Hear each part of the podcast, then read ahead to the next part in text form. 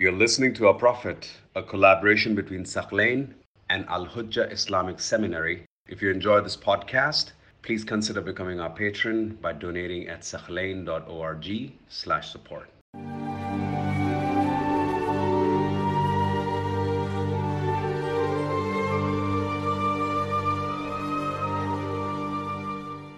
Al-Waqidi, the historian, he says on the day of Uhud, only eight people swore allegiance to the Prophet. Eight people stayed. Three of them were from the Muhajirin, Imam Ali alayhi salam, Zubair and Talha, and five others from the Ansar. One of them was Abu Dujana. Abu Dujana al-Ansari. Abu Dujana was one of those steadfast men who with his last breath he stood to defend Rasulullah sallallahu alayhi wa the Prophet interestingly asked him in the battlefield. He told him, Abu Dujana, don't you see your people, the Ansar, they fled? He said, Yes. The Prophet told him, Well, why don't you flee with them? I release you from my bay'ah. The Prophet's testing him. I release you. You don't have to die here. Go with your people. You know what he said? Look at the iman of some of, some of these companions. We really have to honor them Especially in our school of thought, you know, oftentimes we forget to mention these great companions and what they did. These are his, his words. He said, La wallah la ja'altu nafsi fi hillim min bay'ati. I swear by God, I will not rescind my allegiance to you.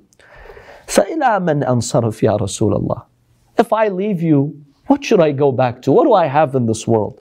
إِلَى زَوْجَةٍ تَمُوتٍ To my wife, she'll die one day. وَلَدٍ يَمُوتٍ My children will die one day. أو دار تخرب, my house one day will be ruined. أو مال يفنى, my wealth will be over one day. أو أجل قد اقترب, to my life, my life will end.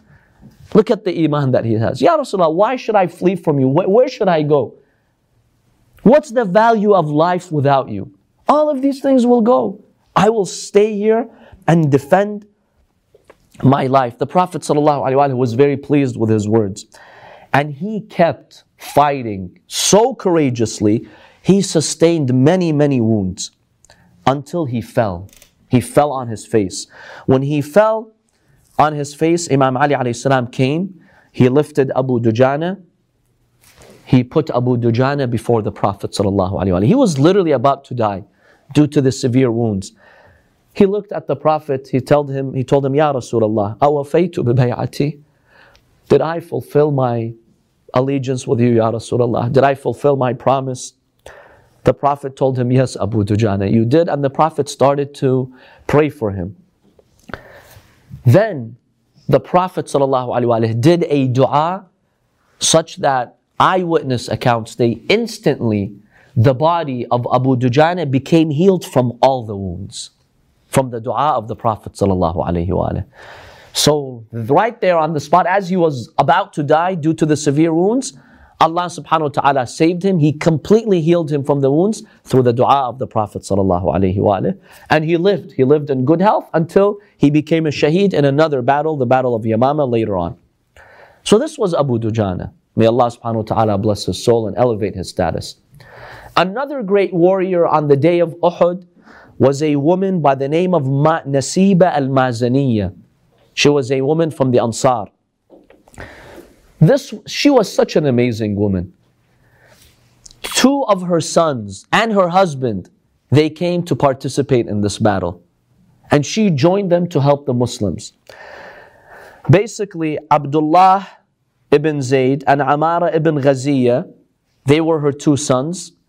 Um, Amara was from another previous husband, or no, Ab- Abdullah was the son of Zayd, a previous husband. Amara was the son of Ghaziya, who, were, who was her husband. Abdullah, her first son, he says, I was there at Uhud with Rasulullah sallallahu alaihi wasallam. I witnessed how the companions all fled, basically, the battlefield. He says, I saw my mother. She came, she approached the Prophet, and she started defending the Prophet. When she saw the men left him, she's like, I, I know women are not supposed to fight, but I can't see Rasulullah being attacked like that. She came and she started to defend the Prophet. He said, The Prophet looked at me and he told me, Yabna Um Amara, oh the son of Um Amara. I told him, Yes. He told him, Defend me. You see that horseman who's coming? Defend me from him. So he says, I took an arrow, I shot the horse of the horseman, and he collapsed on the ground. And then the Prophet ﷺ saw my mother, Umm Amara, and she sustained an injury on her shoulder. So he told me, Go to your mother, Ummaka Ummak. Go and save your mother. Don't let your mother be in that situation. Go and treat her wound. So he says, I went to my mother and I treated her wound. And the Prophet ﷺ prayed for all of us. He says, Rahimakumullah min abin wa ummin wa. May Allah bless you. The father is there, he's fighting. The sons are there defending the Prophet. Imagine an entire family, my dear brothers and sisters, including the mother. She's there in the battlefield defending the Prophet. When Umm Amara heard this dua from the Prophet, she was flying with happiness and joy to hear those words from the Prophet Then she told him, Ya Rasulullah, she was smart, she knows how to bargain. She told him, Ya Rasulullah, ud'u lana an nurafiqaka fil jannah. Ya Rasulullah, we want to be with you in paradise. With you, with your status. The Prophet ﷺ said, Allahumma ja'alhum rufaqa'i fil jannah. The Prophet accepted that request. He said, Oh Allah, make them my companions and with me in paradise.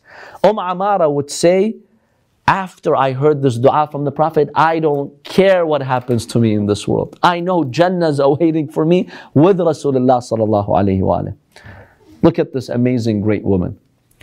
So she was amongst the really warriors in the battle of Uhud. Amongst the interesting miracles that happened in the battlefield when it comes to healing, there was a warrior defending the Prophet by the name of Qatada ibn Nu'man. His eye, one of his eyes were shot by an arrow, or I think with, with, with a spear, such that the eyes fell out of their socket. Imagine, imagine the scene. His eye is in his hand. So the hadith states he held his eye in his hand and he stood before the Prophet. And he said, Ya Rasulullah, I just got married and my wife is young. If she's going to see me without an eye, she's not going to like me anymore. So do a dua for me. The Prophet ﷺ, with his blessed hand, he took his eye, he put it back in its place, and Allah miraculously gave him back his eyesight. This man was Qatada ibn Nu'man.